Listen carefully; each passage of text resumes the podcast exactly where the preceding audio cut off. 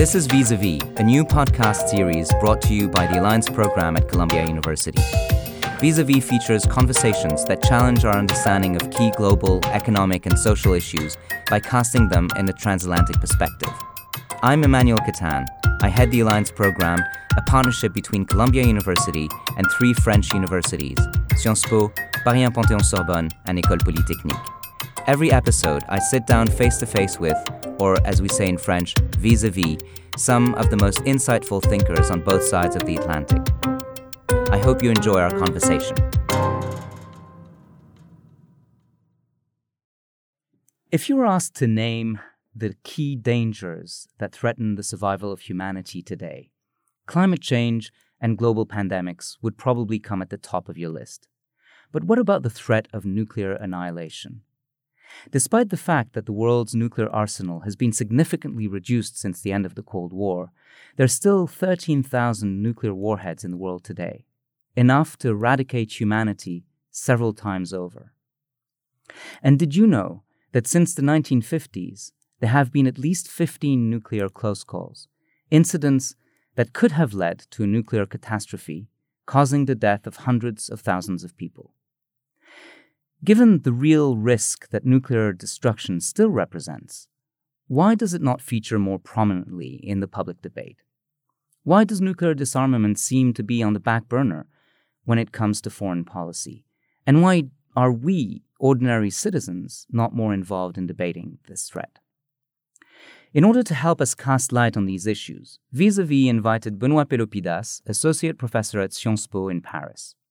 Professor Pelopidas is the principal investigator of a 1.5 million euros project on nuclear weapons choices funded by the European Research Council, one of the most competitive and prestigious EU grants. He's also the founding director of Nuclear Knowledges, the first academic research program in France on the nuclear phenomenon. In recent years, he has engaged with policymakers in the US and Europe, as well as with civil society groups, to advocate innovative nuclear disarmament and arms control policies. Benoit Pelopidas is the author of Repenser les choix nucléaires, Rethinking Nuclear Choices, published earlier this year at Presse de Sciences Po. Professor Pelopidas, welcome. We've come a long way since the Cold War, when the nuclear threat was at the front and center of global conversations. This issue isn't as heavily discussed now, but does it mean that the nuclear threat is less significant today than it was 30 years ago? Good afternoon, Emmanuel. Thanks for having me. So, we have this false sense of confidence that we've avoided unwanted nuclear explosions so far, which is then translated as meaning we've been in complete and perfect control over those weapons. And what scholarship, including mine, has demonstrated is that in key instances, what protected us from unwanted nuclear explosions is things that are beyond controllability. We're going to talk more about that. But so the past was indeed very risky, uh, and we should not forget that. But even if the arsenals have decreased in size massively since the end of the Cold War, their destructive capacity remains. Um, just to give you a, a sense of the seriousness of the risk, the Science and Security Board of the Bulletin of the Atomic Scientist has set what they call the doomsday clock, which is a, a metaphorical way of assessing nuclear danger. Uh, they have set the clock at 100 seconds to midnight for two years in a row, which is the closest to the moment of nuclear apocalypse we've, we've ever been at. So, quickly, the few reasons why nuclear explosions remain possible. First, the pursuit of credibility of nuclear deterrence requires preparing for using nuclear weapons and communicating this willingness. The second element is at the level of doctrines. NATO, as well as most nuclear weapon states, do not have a no first use policy. Only China and India, in doctrine, say we would not use those weapons first. The third uh, element is that scholarship about the history of the US and Soviet and then Russian nuclear force sizing has demonstrated that the size of those forces, including today, they exceed the requirements of deterrence. There are additional missions. Uh, otherwise, we would have much smaller nuclear forces. So that also opens a way for possible use. Um, then we have sort of sociological evidence where war games and crisis simulations have frequently led uh, to the use of nuclear weapons, including in very recent years with uh, members of the NSC staff of President Obama. And, you know, finally, there is a June 2020 Russian military document that explicitly states those are the circumstances in which the Russian Federation would allow uh, the use of tactical nuclear weapons. So, for all of those reasons, on top of which comes the luck argument, we should not think and act as if the possibility of nuclear explosions doesn't exist. Right, and and one of the um, worrying factors over the last um, um, sixty years has been the the number of nuclear close calls. Um, some of them are well publicized, like the nuclear uh, the the Cuban Missile Crisis in 1962. Uh, some of them less so, and the issue with these near accidents is that they highlight the fact that um, control practices put in place um, in order to avoid uh, an unintended attack can sometimes fail. So, um, how significant is the risk um, at the level of uh, these uh, these close calls? If you examine those close calls, um, what are the real risks, and and what are the the um, the controls put in place can we harmonize these control practices to um, avoid an unintended attack? And um, are there any international standards in place also that can help make these control practices more secure? When we talk about past cases of near nuclear use, also known as close calls, we're relying on declassified primary sources and people uh, or military personnel available for interview, which means that we're massively relying on the US case, the UK case, and to a lesser extent, France. We're essentially with the team contributing to more declassification on the French case. But we have to keep in mind that what we've discovered about those cases is most likely an underestimation of how many and how serious those past cases of close calls were, just to you know, give a brutal piece of evidence of that, the Cuban Missile Crisis, which you mentioned, which is you know, the most studied nuclear crisis, it took the scholarly community three decades to grasp the full seriousness of, of it. So we should not, you know, come to think that, oh, we haven't heard about anything serious in the last three decades, therefore we're totally in the clear. No, what that means is that we should realize that we are not in capacity to know of anything that would have happened in recent years. And even about the more distant past, most nuclear weapon states are still very opaque. Improving our knowledge and improving transparency is really uh, a common cause both for scholarship and, and for policy work. You know, for policy purposes and for analytical purposes, it's crucial that we know that we can distinguish whether we've avoided unwanted nuclear explosions because we've controlled everything, or whether we've avoided it thanks to other dimensions. And so the other dimensions are modes of luck. One of them is to say we've avoided unwanted nuclear explosions thanks to the failure of a control practice, you know, thanks to someone disobeying, thanks to technology failing. Second mode of luck, we've avoided unwanted nuclear explosions thanks to a factor which is independent from the realm of control practices. In third mode of luck, we've avoided unwanted nuclear explosions in spite of the failure of, of, a control practice. So the third one is the only good news in the story, right? It's it's macro level resilience, but it should still be counted as luck. So, could you give us an example of uh, a near miss or um, uh, an accident that was um, prevented uh, thanks to uh, the factors that you just described? So, we're going to go to uh, the Grand Forks uh, Air Force Base in September of 1980. And the Grand Forks fire is a clear case of a fortunate outcome independent of control practices.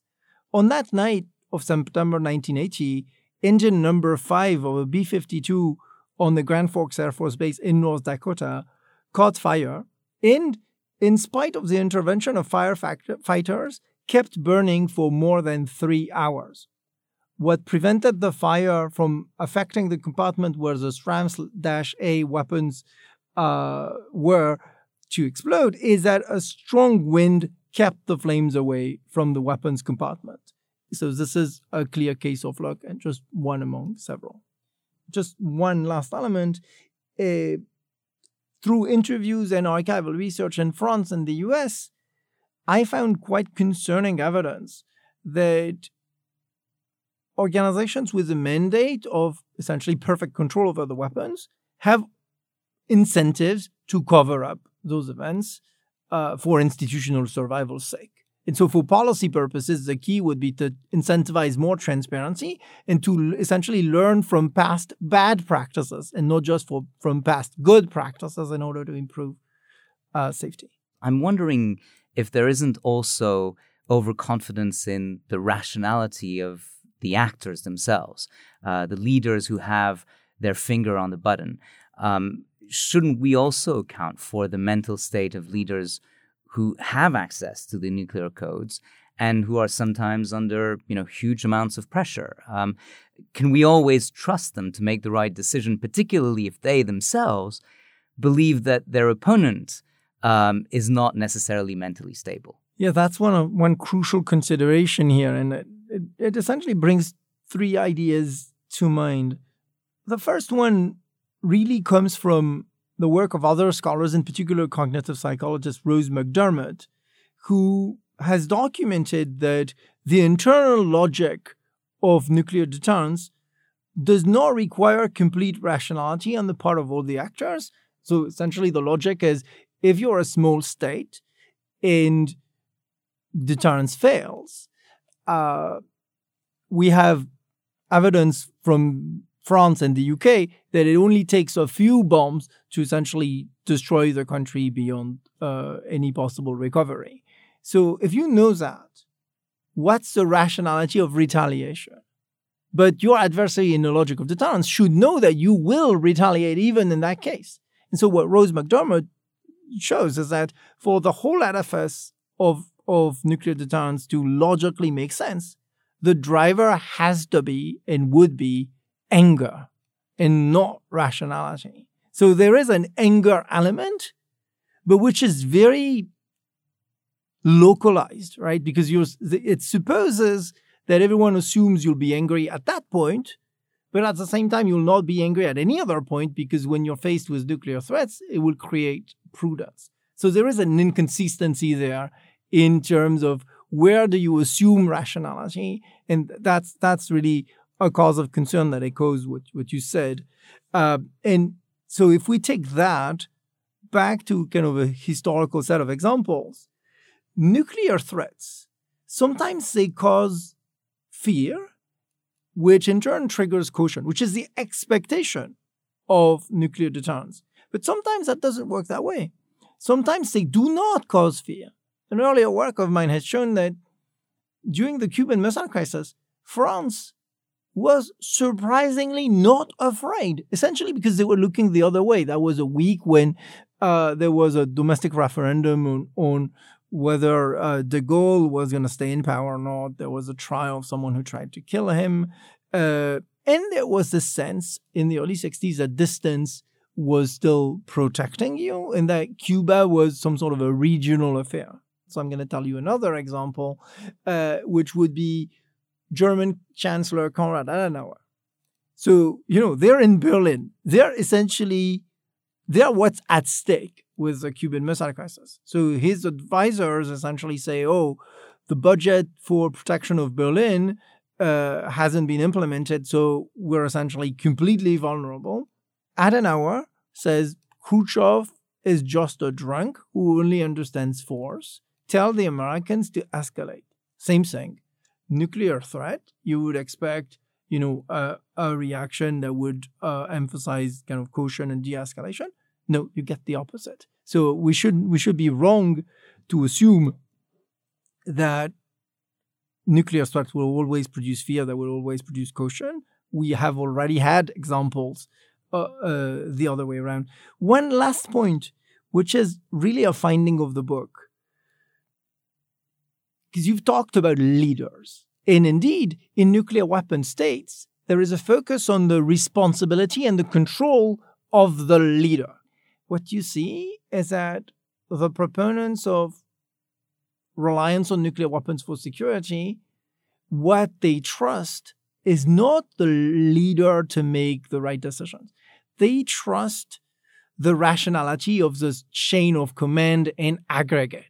Their belief is in case of a, let's call it crazy order or, uh, you know, illegitimate order, someone down the chain of command will recognize it for what it is and will disobey. It, I, I'm insisting on that because that's another locus for luck, right? Because the way those organizations work is that everyone is trained not to do that, but everyone expects them to do essentially this what I call fortuitous disobedience, and that, that's kind of documented in the U.S. and in France. Turning to the uh, the role of, of of citizens themselves and and the general knowledge among um, the population of uh, the issues at stake.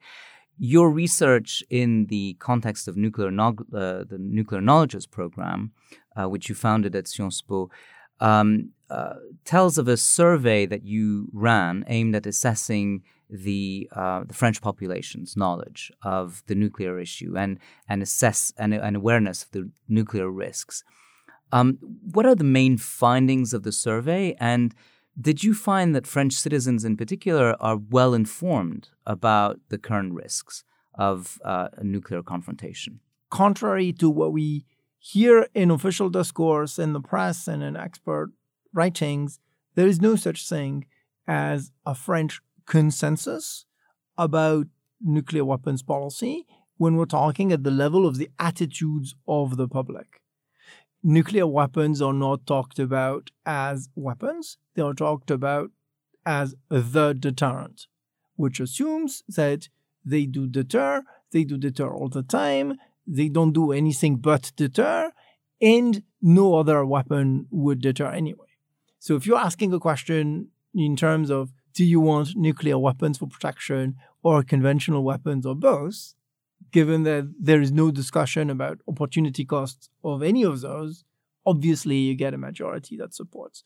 What we did is that we wanted to avoid those biases. So we said, are you willing to have your country be a target as part of a nuclear deterrence policy to protect your country?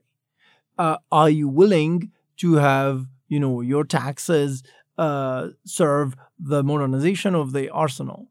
Are you willing to have the president implement the national nuclear doctrine on your behalf? And if you ask questions that simple, you find that the level of support, uh, either moderate or, or complete, for those requests is extremely low. That doesn't mean that there is a massive amount of the French population that opposes that the key finding is that most French uh, respondents have essentially incorporated a sense of powerlessness. They've disengaged. So instead of claiming there is consensus, we should have said we've produced massive disempowerment of the citizenry. And we find a similar uh, finding for the UK. This is actually, I should have told you this uh, earlier. This is a survey that we conducted in the two European nuclear weapon states and in the five hosts. Um, you've also asked me about the levels of knowledge overall. So, bad news there also. One very simple fact question was pick in the list which country has nuclear weapons. So, only 3.6% of respondents pick all nine. But what's important is that across all uh, surveyed countries, over 40% of respondents take Iran as possessing nuclear weapons already. To me, that's obvious consequence of everyone saying proliferation Iran, proliferation Iran for 20 years. And that that's just one example. That's that's fascinating, and I'm I'm I'm wondering whether um, this feeling of disempowerment is um, how how does that relate to the actual fear among the general population regarding uh, the, the the possibility of a nuclear catastrophe? I mean, is the disempowerment so strong because the fear level is low, or is it um, a reflection of the fact that um, ordinary citizens like uh, like myself feel that there are really no real levers um, that we can pull in order to influence uh, nuclear policy and influence decision making at uh, at the national level. So, so I'm going to answer this question just with one more figure, which is that 39% of respondents have explicitly said we've never really worried about a nuclear catastrophe of any kind and and there are multiple uh, drivers of that, uh, and that there's more to be done. But I, I really devote a chapter of, of the book to exactly that. We need to keep in mind that since 1980, nuclear explosions have become invisible. They've gone underground. So the direct experience of them uh, is no longer there.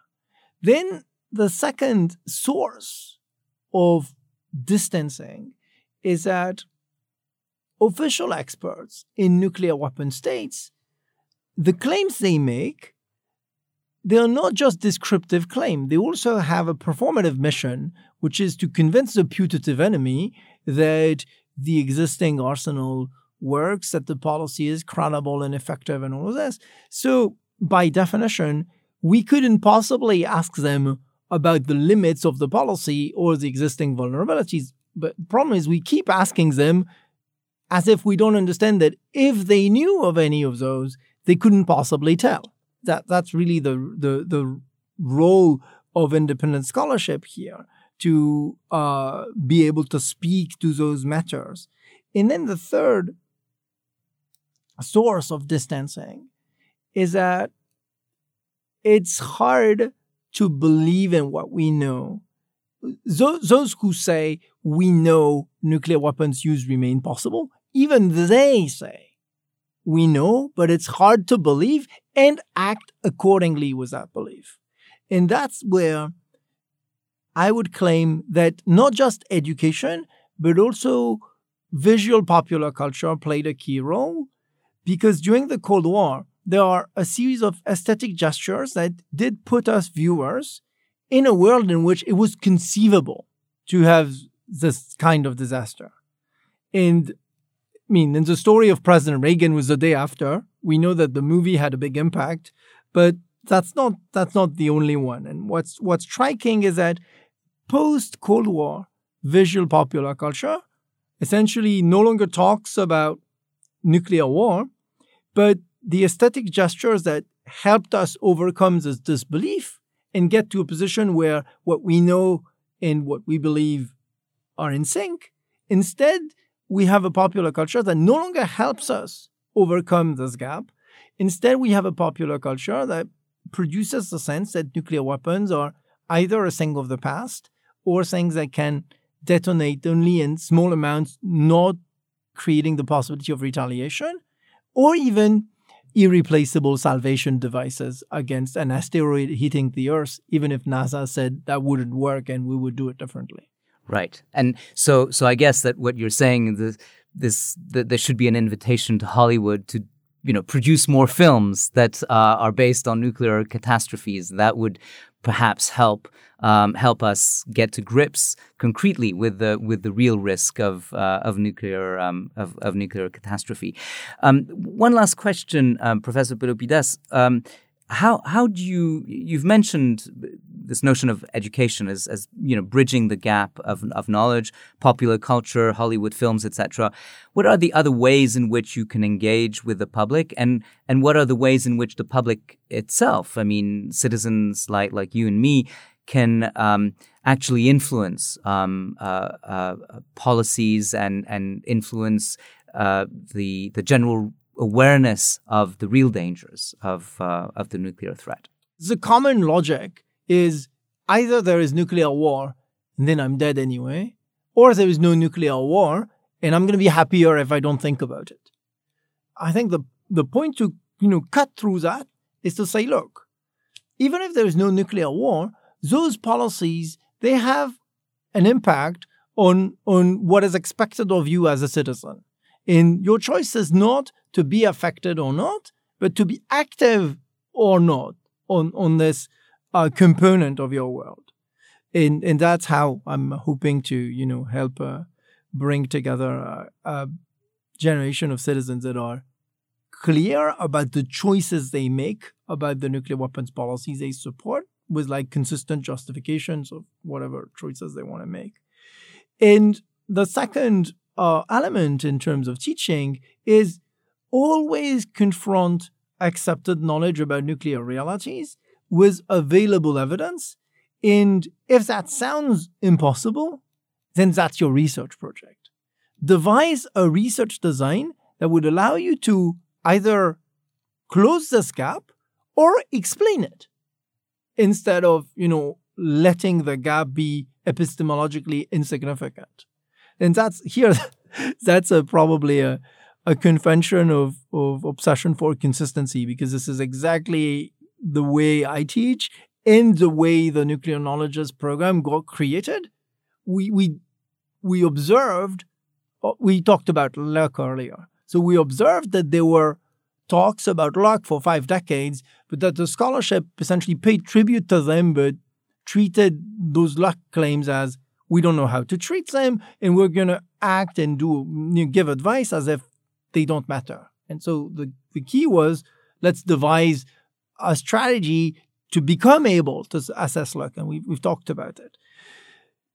Another element, and that's something that artists could do to help citizens get the order of magnitude right because and that's how you started this conversation it's hard for for us to grasp the destructive um, capacity of those arsenals so we created a one minute video that simply compares the destructive capacity of the global nuclear arsenals today with the bomb that leveled Hiroshima on August 6, 1945, and with all the explosives detonated in World War II, to just get uh, an order of magnitude roughly correctly.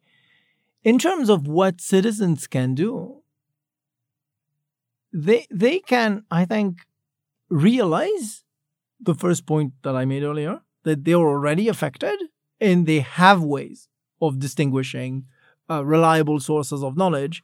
Then they can write to their representatives. They can create, you know, collectives. They can connect the nuclear weapons issue with other existential threats. It's particularly striking that there is a climate movement that doesn't talk about nuclear weapons and a nuclear weapons movement that talks about climate only in the discussion about nuclear winter, but not much more.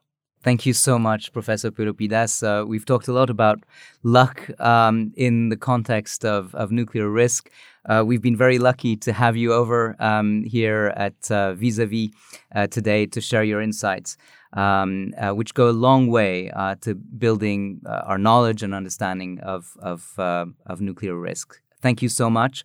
And uh, if you want to get dig deeper into these questions, Repenser les choix nucléaires, Rethinking Nuclear Choices is available at Sciences Po University Press.